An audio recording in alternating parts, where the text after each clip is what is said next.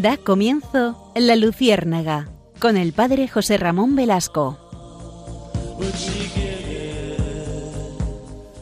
Corría el año de 1975.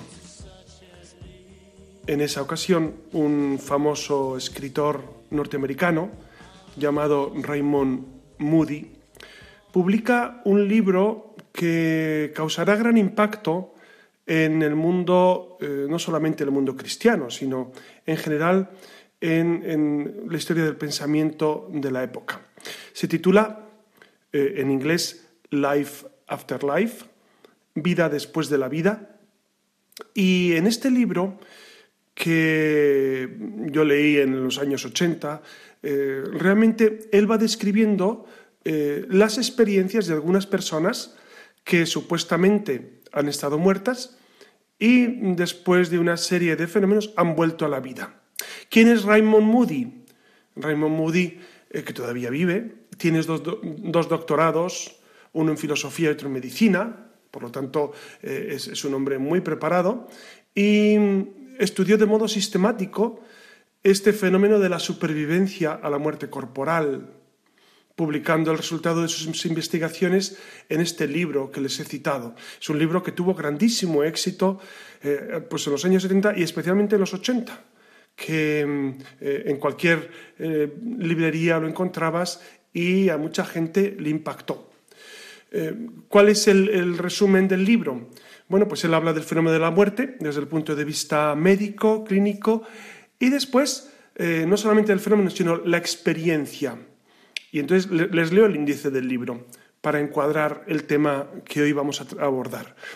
Él habla de la inefabilidad de la muerte, de la experiencia de la muerte, no se puede hablar de ella, eh, de las noticias sobre ella, la sensación de paz y quietud, habla del ruido, habla del túnel oscuro que cruzan los que mueren, eh, la experiencia fuera del cuerpo, el encuentro con otros, el ser luminoso que se ve al final del túnel, la revisión, la frontera o el límite, el regreso, hablar con los otros, con los otros se refiere a los que están del otro lado, familiares, etcétera, etcétera, efectos sobre las vidas, nuevas visiones de la muerte, etcétera. Y luego al final él introduce eh, paralelos eh, en la Biblia, en Platón, saben que Platón también este tema lo aborda profusamente, también el libro tibetano de los muertos, etcétera.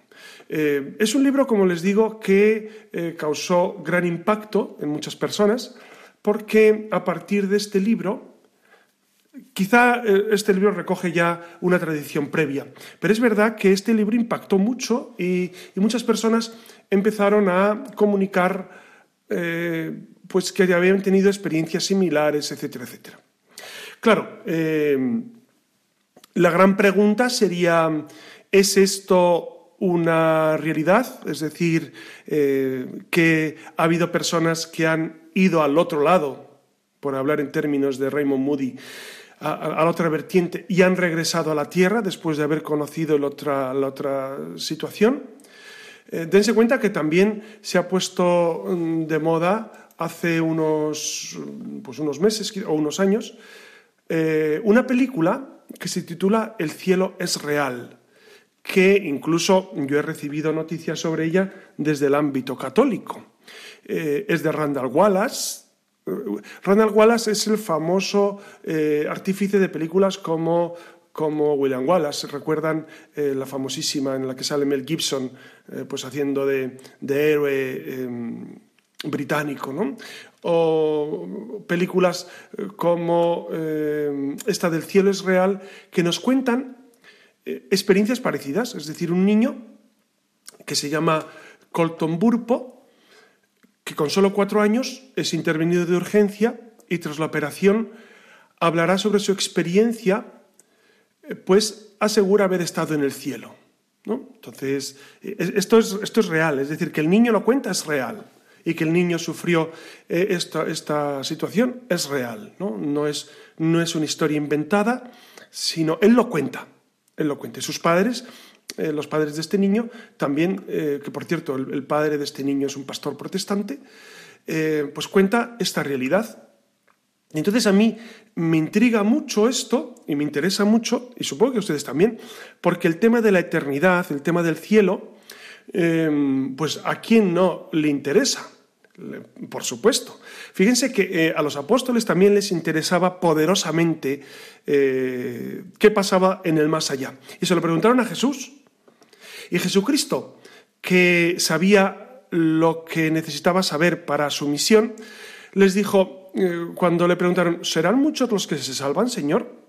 Y Jesús respondió, esforzaos en entrar por la puerta estrecha porque ancho es el camino que lleva a la perdición. Es decir, dijo lo esencial, no dijo específicamente cómo es el cielo, qué realidad está de más allá, aunque fíjense en, la última cena, en el discurso de la última cena, sí habla sobre la eternidad. Dice, me voy a prepararos un lugar.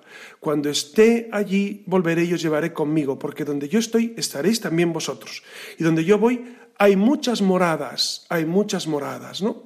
Por eso eh, es una realidad que nosotros desde la teología conocemos algo de la eternidad, lo que Cristo ha dicho, lo que la tradición nos ha contado. Pero, pero mucha gente nos pregunta, bueno, y, en realidad, ¿cómo es el cielo?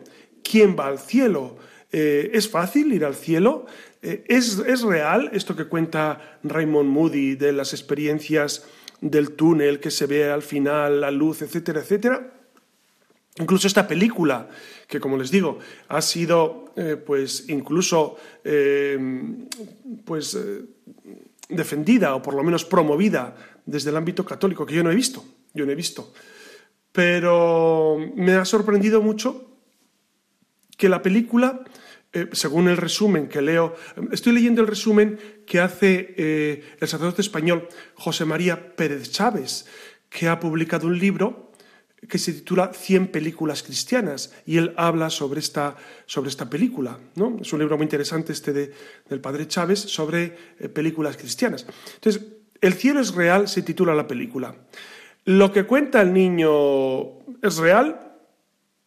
Ahí ya yo tengo mis, mis dudas, serias dudas. Como ven, es, es un campo en el que cabe eh, eh, mucho de la especulación y de la opinión, porque teológicamente sobre este tema hay algunas definiciones que, les comentaré en este programa, pero es verdad que es, que es un ámbito en el que la escatología, la escatología es la ciencia, la ciencia teológica que estudia precisamente estas realidades últimas. La escatología pues eh, dice cuestiones esenciales y, define esencialmente eh, pues cielo, purgatorio, infierno, etcétera, etcétera, pero no eh, especifica en exceso sobre qué.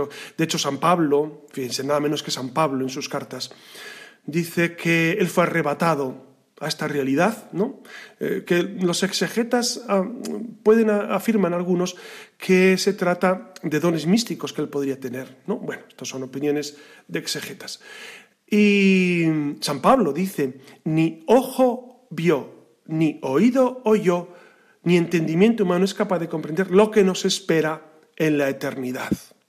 Y esto es una realidad. Es decir, eh, cuando hablamos del más allá, es necesario ser cautos y, ser conscientes de que es una realidad que nos desborda absolutamente.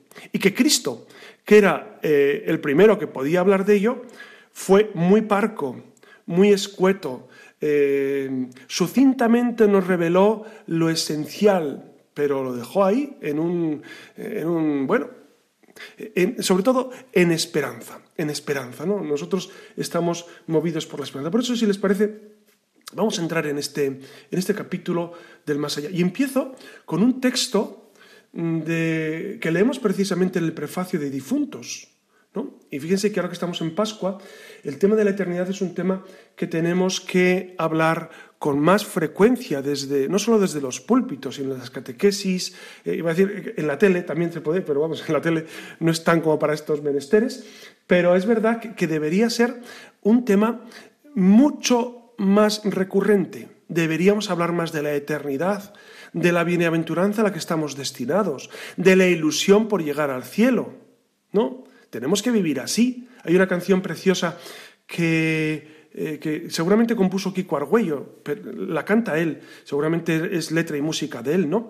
Hasta ahí no, no, llego, eh, que dice, llévame al cielo, ¿no? Me encanta esa canción cuando, cuando en el camino, en la celebración la hemos cantado, llévame al cielo, ¿no?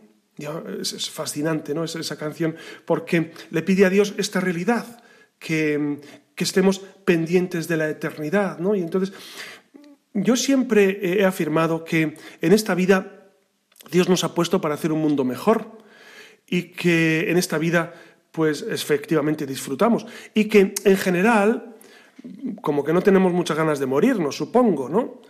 Pero, pero es verdad que tenemos que vivir con esa esperanza en la eternidad, con, ese, con esa fruición, con ese gozo de saber que después de esta vida hay otra que es eterna y que es estar eternamente con Dios. Bueno, pues les traigo eh, lo primero un pequeño texto del prefacio de difuntos. Saben que en las, celebraciones de difuntos pues los sacerdotes tenemos unas oraciones preciosas para pedir por los que han pasado de este mundo al Padre. Y entonces dice el prefacio de difuntos, en Cristo brilla la esperanza de nuestra feliz resurrección, y así, aunque la certeza de morir nos entristece, nos consuela la promesa de la futura inmortalidad, porque la vida de los que en ti creemos, Señor, no termina, se transforma. Y al deshacerse nuestra morada terrenal, adquirimos una mansión eterna en el cielo. ¿Ven? Ese es un texto precioso que nos habla precisamente de la fe que los cristianos tenemos en esta realidad. Es decir, eh, la vida se transforma, no termina.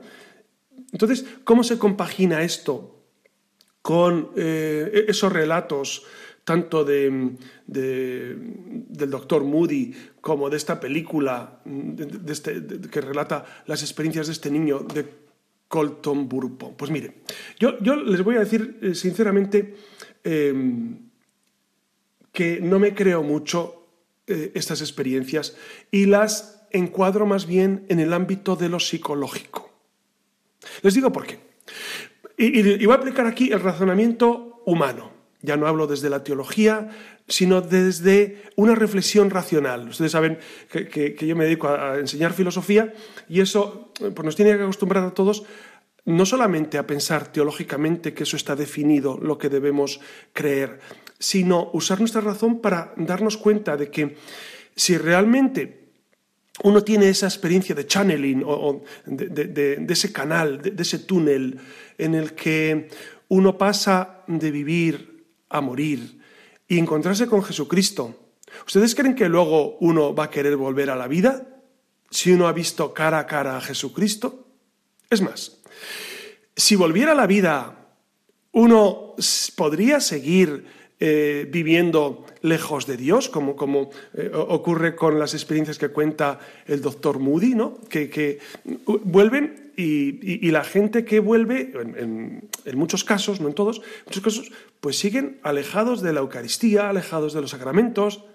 Entonces, vamos a ver, eh, hay algo que a mí no me cuadra. Si es verdad esa experiencia, lo primero que les diría a Jesucristo es, vuelve a la tierra y vive intensamente la fe eh, cristiana. Bautízate si no estás bautizado, eh, celebra, vive los sacramentos, vive una vida virtuosa, etcétera, etcétera.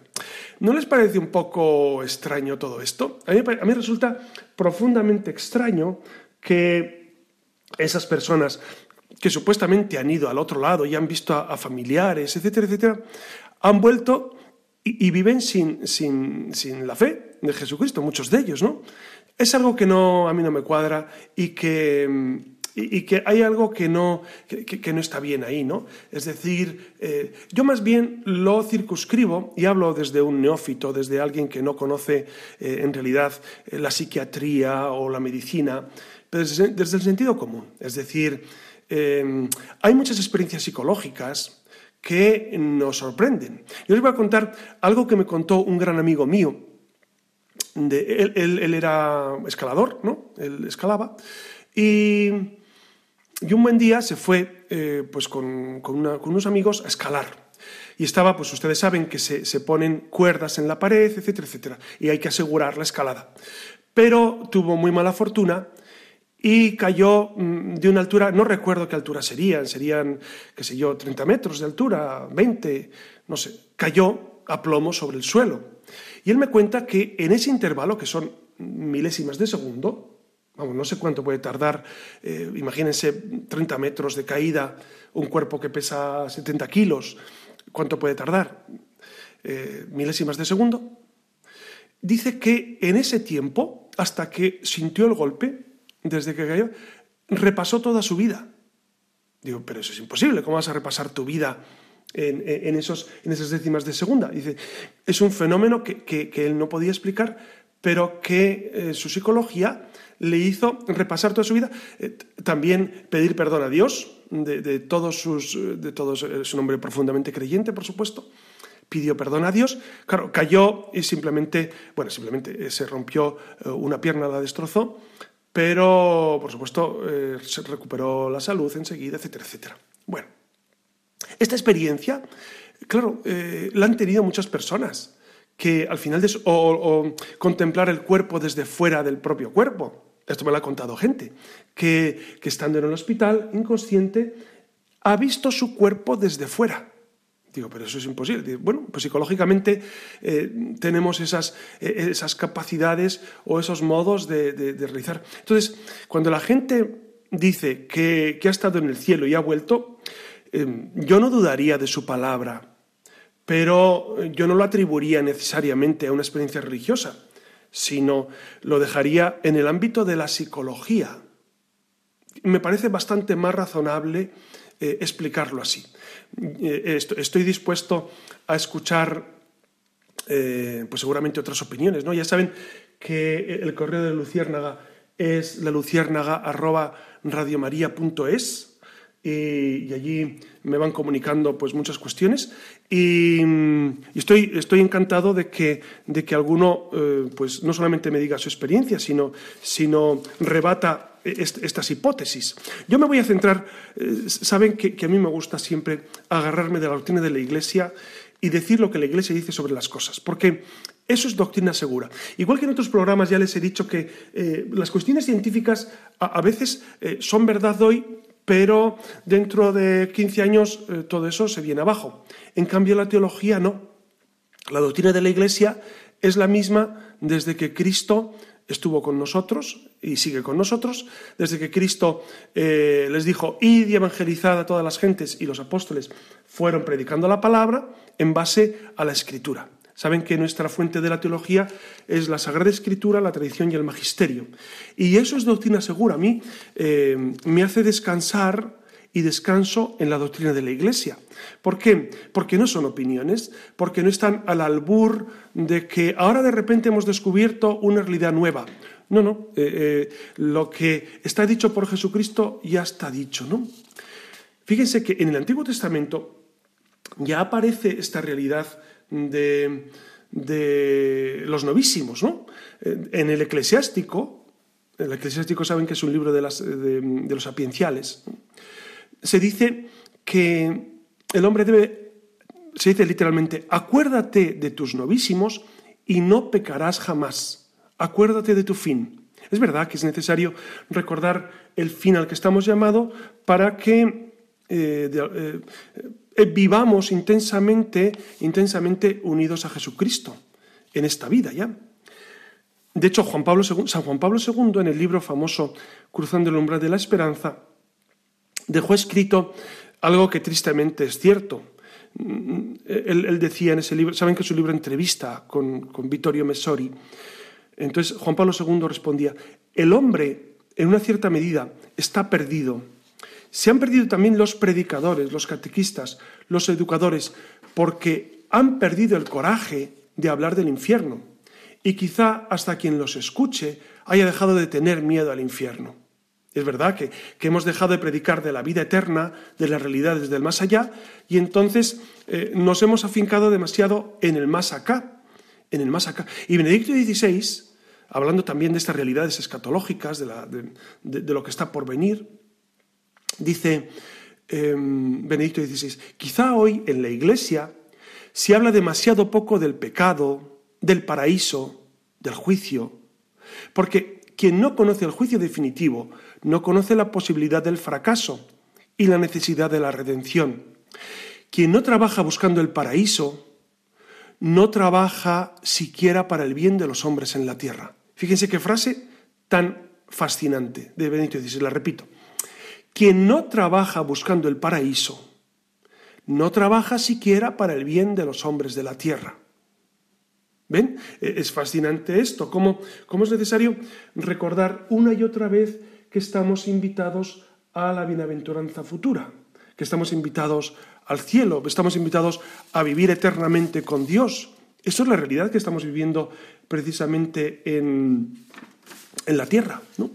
Si les parece, vamos a tener un, momento de un intervalo musical. He encontrado una canción preciosa de un grupo que se llama, por sus iniciales, L-E-A-D, LEAT. LEAT es un grupo latino y tiene una canción que se titula Por la eternidad. Les dejo con esta, con esta sintonía que mm, verán cómo nos habla de esa eternidad que nos espera y de esa adoración a Dios que viviremos en la eternidad. Y enseguida continuamos con nuestro trabajo de la singladura de la luciérnaga.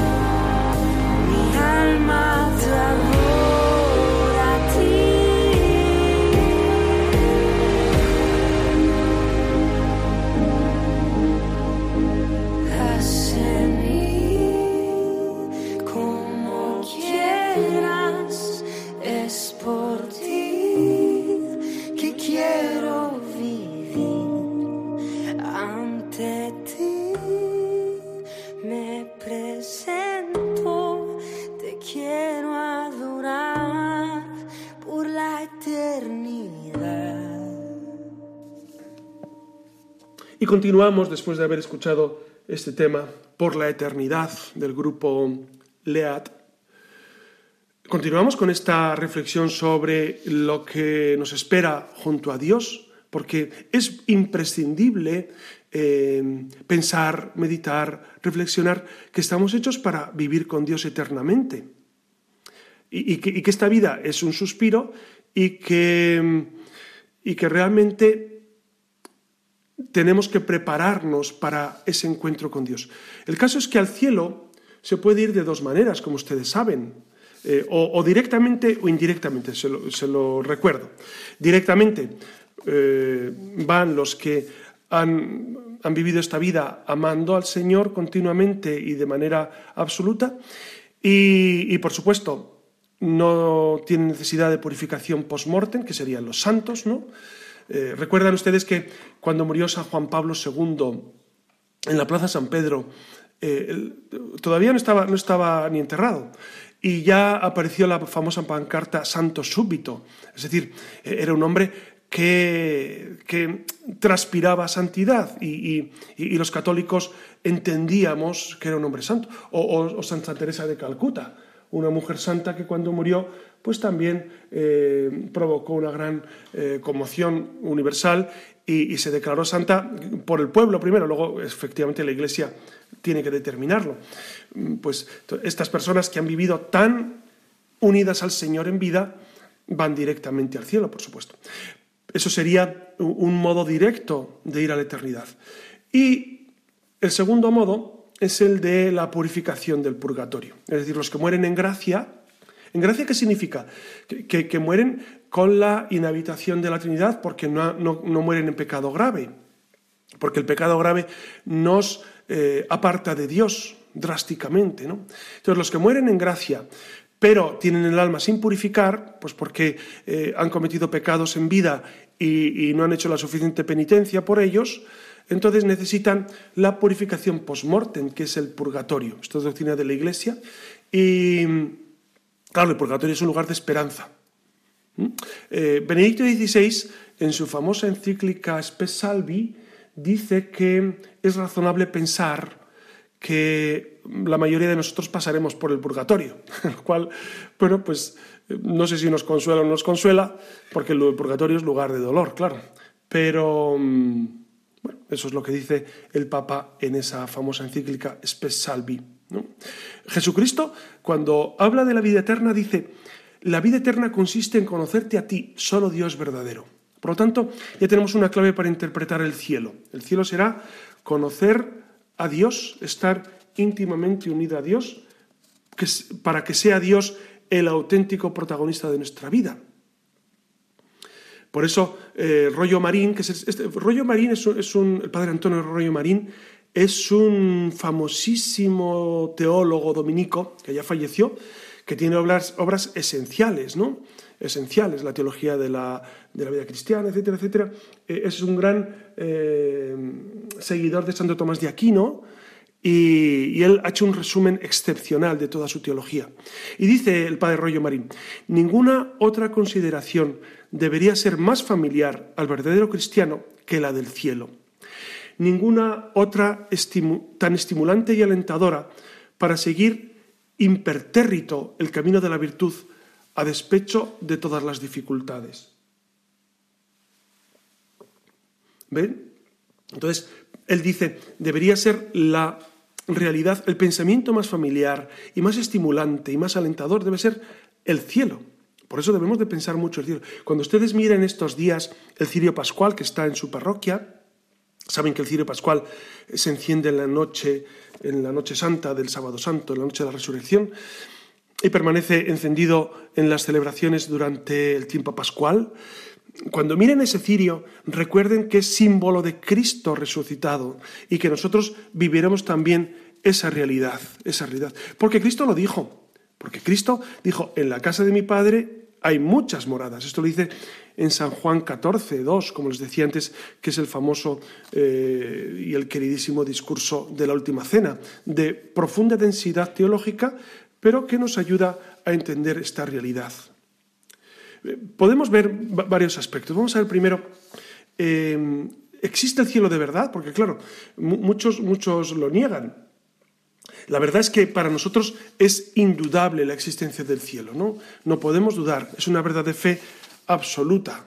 absoluta. De hecho, en, la Sagrada Escritura aparece en muchas ocasiones. Fíjense, hasta en el Padre Nuestro, el Padre Nuestro, cuando rezamos el Padre Nuestro, ¿qué decimos?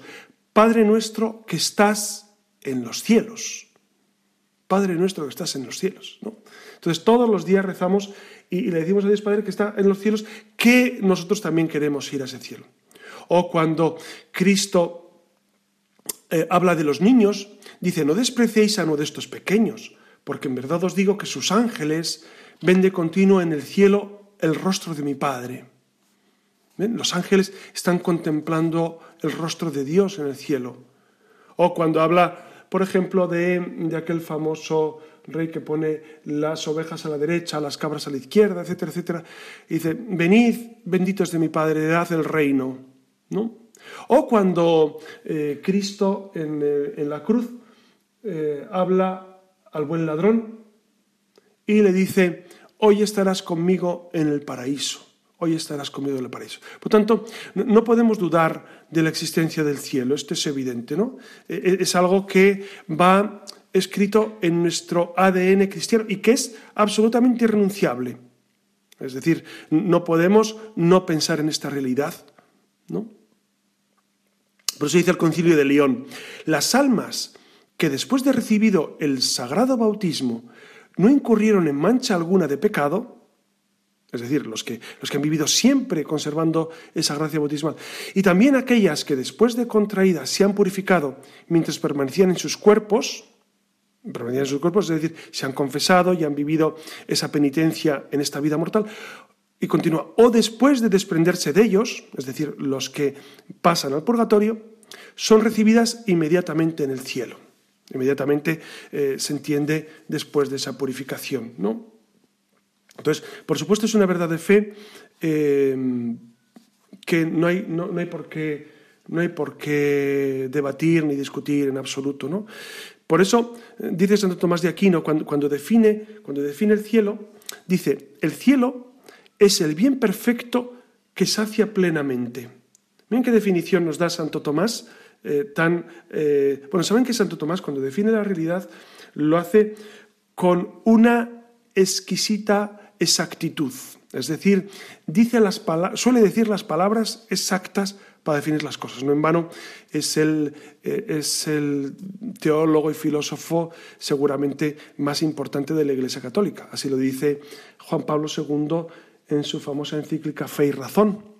Dice que Santo Tomás de Aquino, eh, y, no, hace falta más que leer la Suma Teológica o, otros de sus textos para darnos cuenta que es un hombre excepcionalmente eh, atinado en el sentido teológico. Y repito su definición. Dice, cielo es el bien perfecto que sacia plenamente.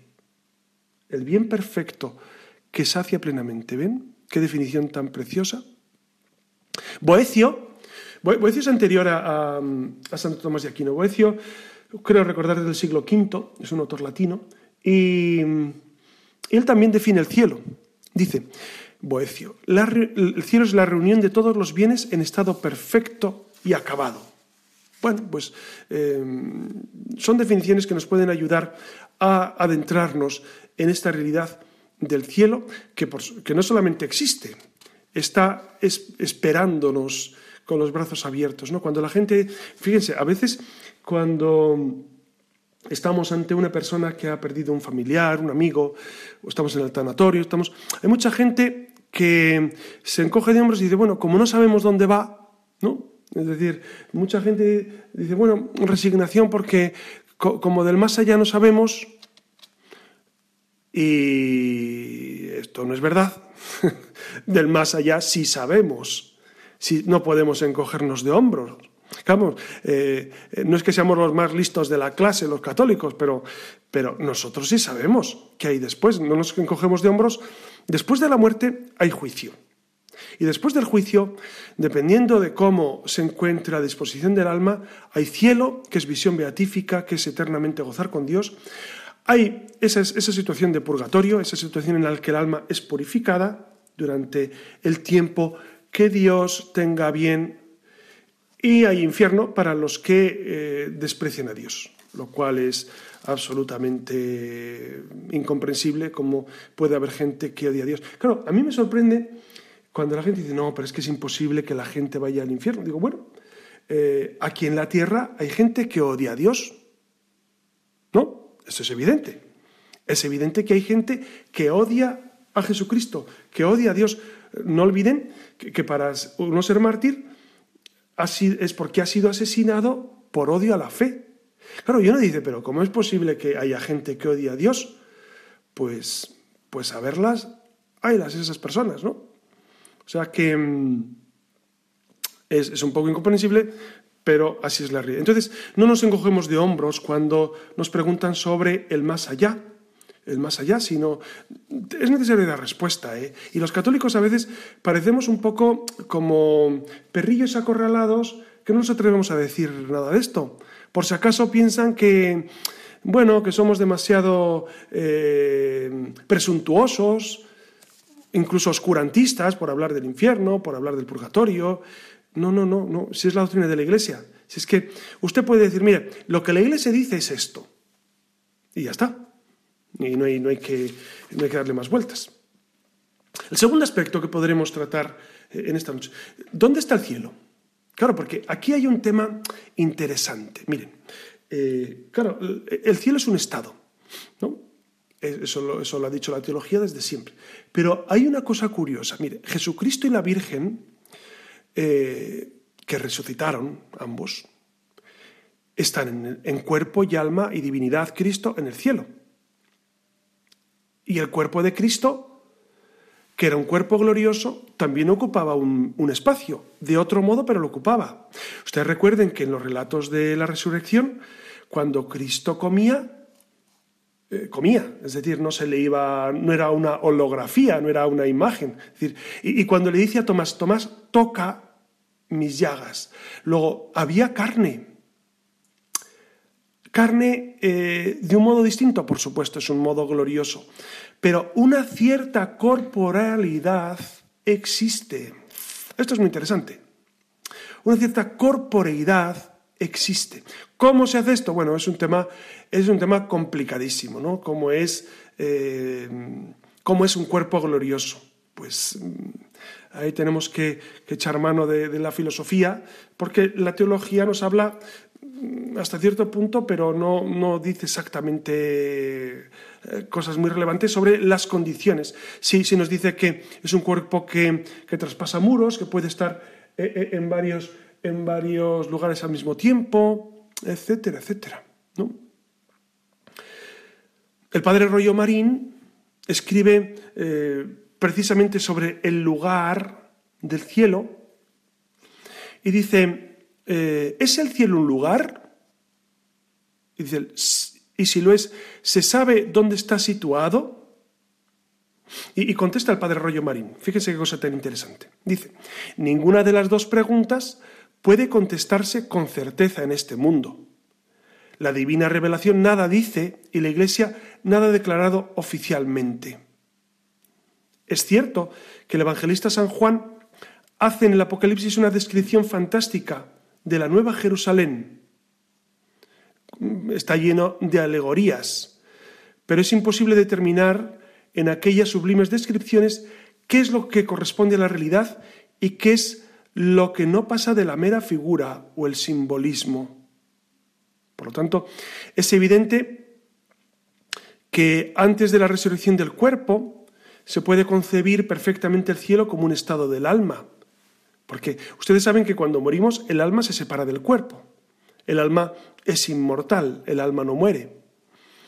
Y el cuerpo al final resucita. Entonces, claro, sería un estado, el cielo sería un estado para las almas separadas pero una vez que hay resurrección de la carne, hay una cierta corporeidad.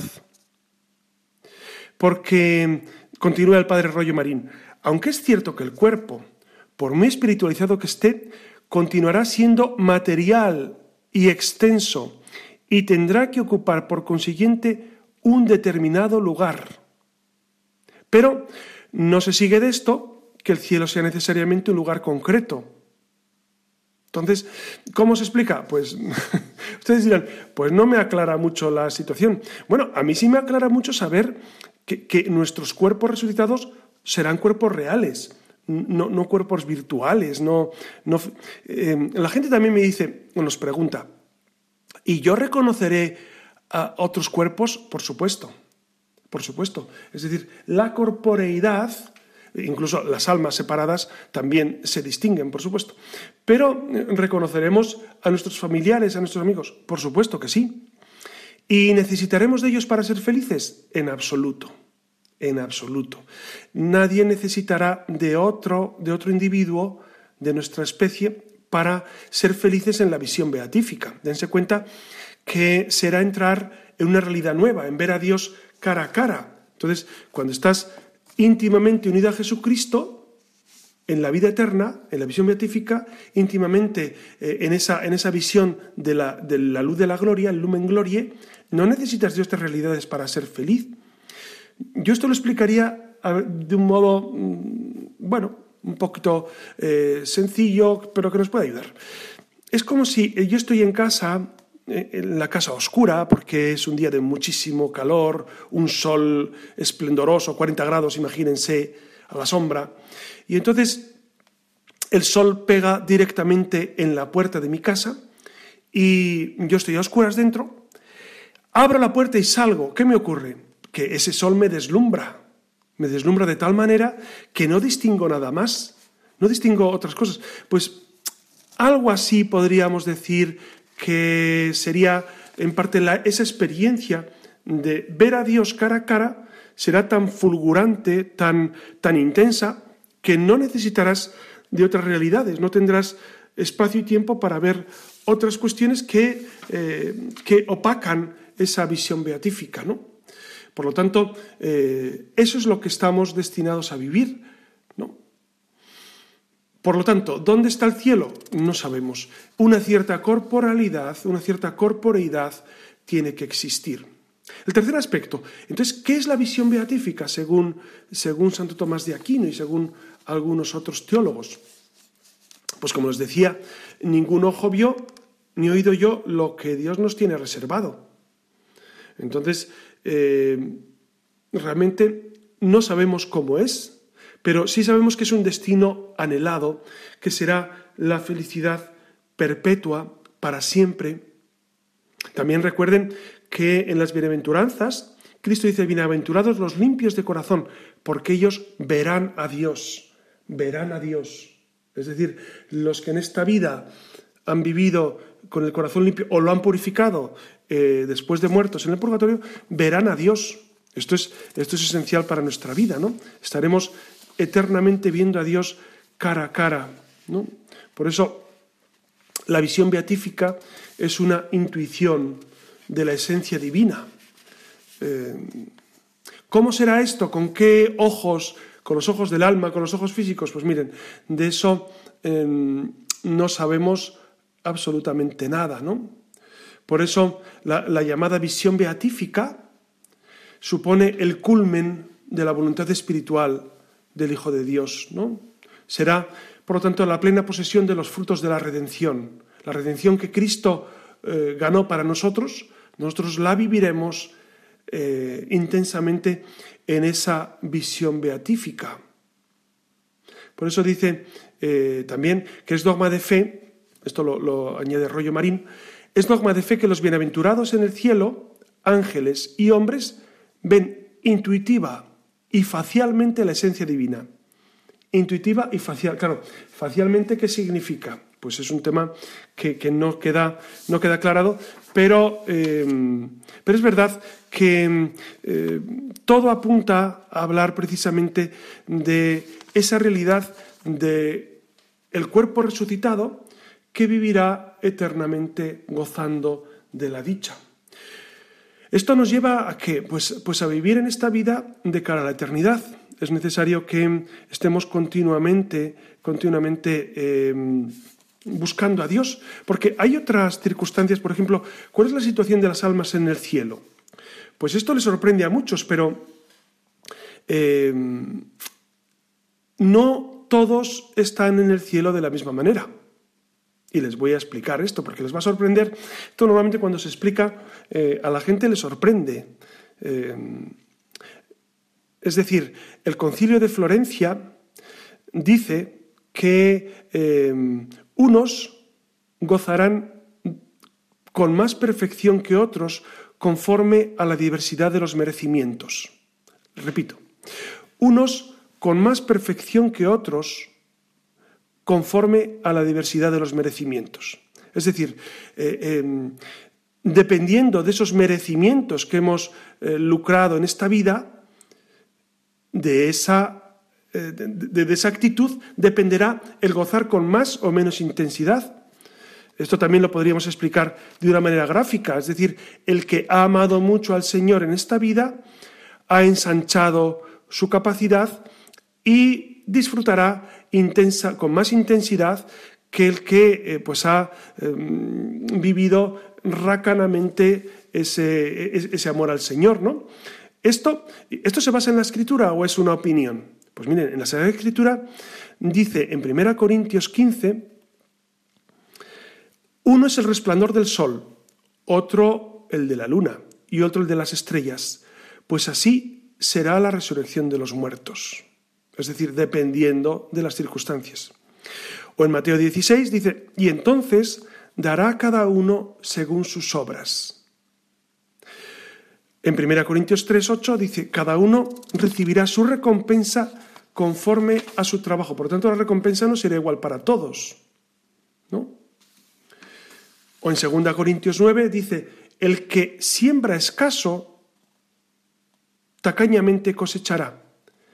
El que siembra con generosidad, con generosidad cosechará. O en Apocalipsis 22 dice, He aquí que vengo rápido, y conmigo mi recompensa para dar a cada uno según sus obras. Claro, e, e, el padre Rollo Marín dice que hay que distinguir una doble desigualdad, una intensiva y otra extensiva.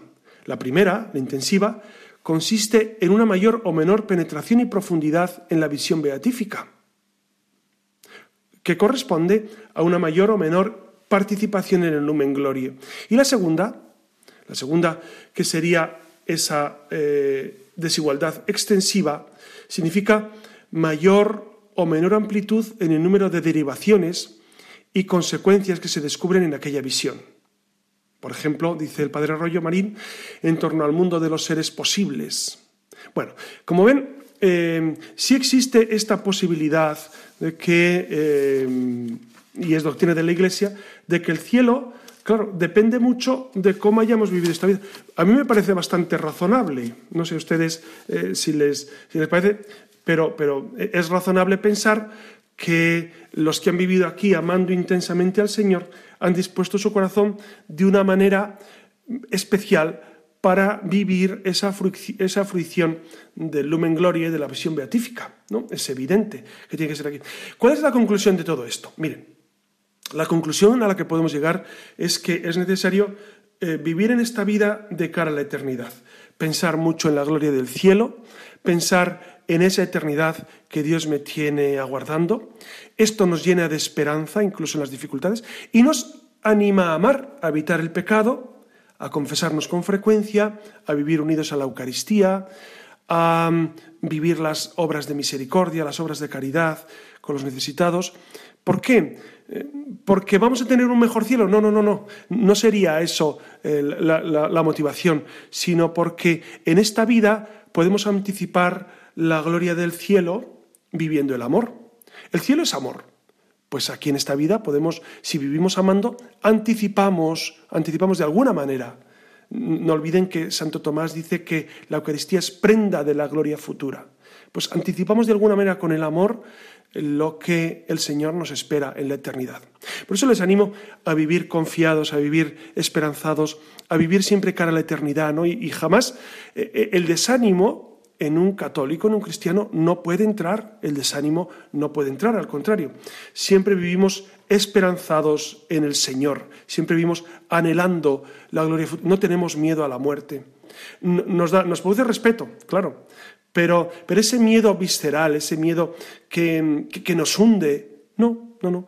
Eh, podría ser ese miedo a lo desconocido porque, porque no lo hemos vivido todavía. Bueno, pero no la desesperación. Eso no entra en nuestro ser cristiano. Por lo tanto, Espero que les, que les, haya ayudado con estas reflexiones y sobre todo que nos haya eh, abierto ese apetito, e, esas ansias de eternidad.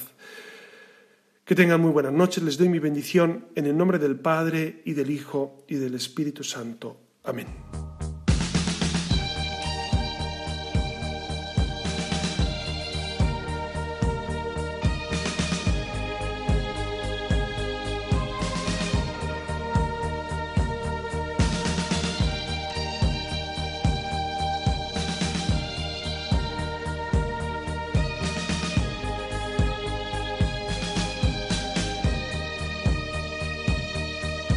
Han escuchado en Radio María La Luciérnaga con el padre José Ramón Velasco.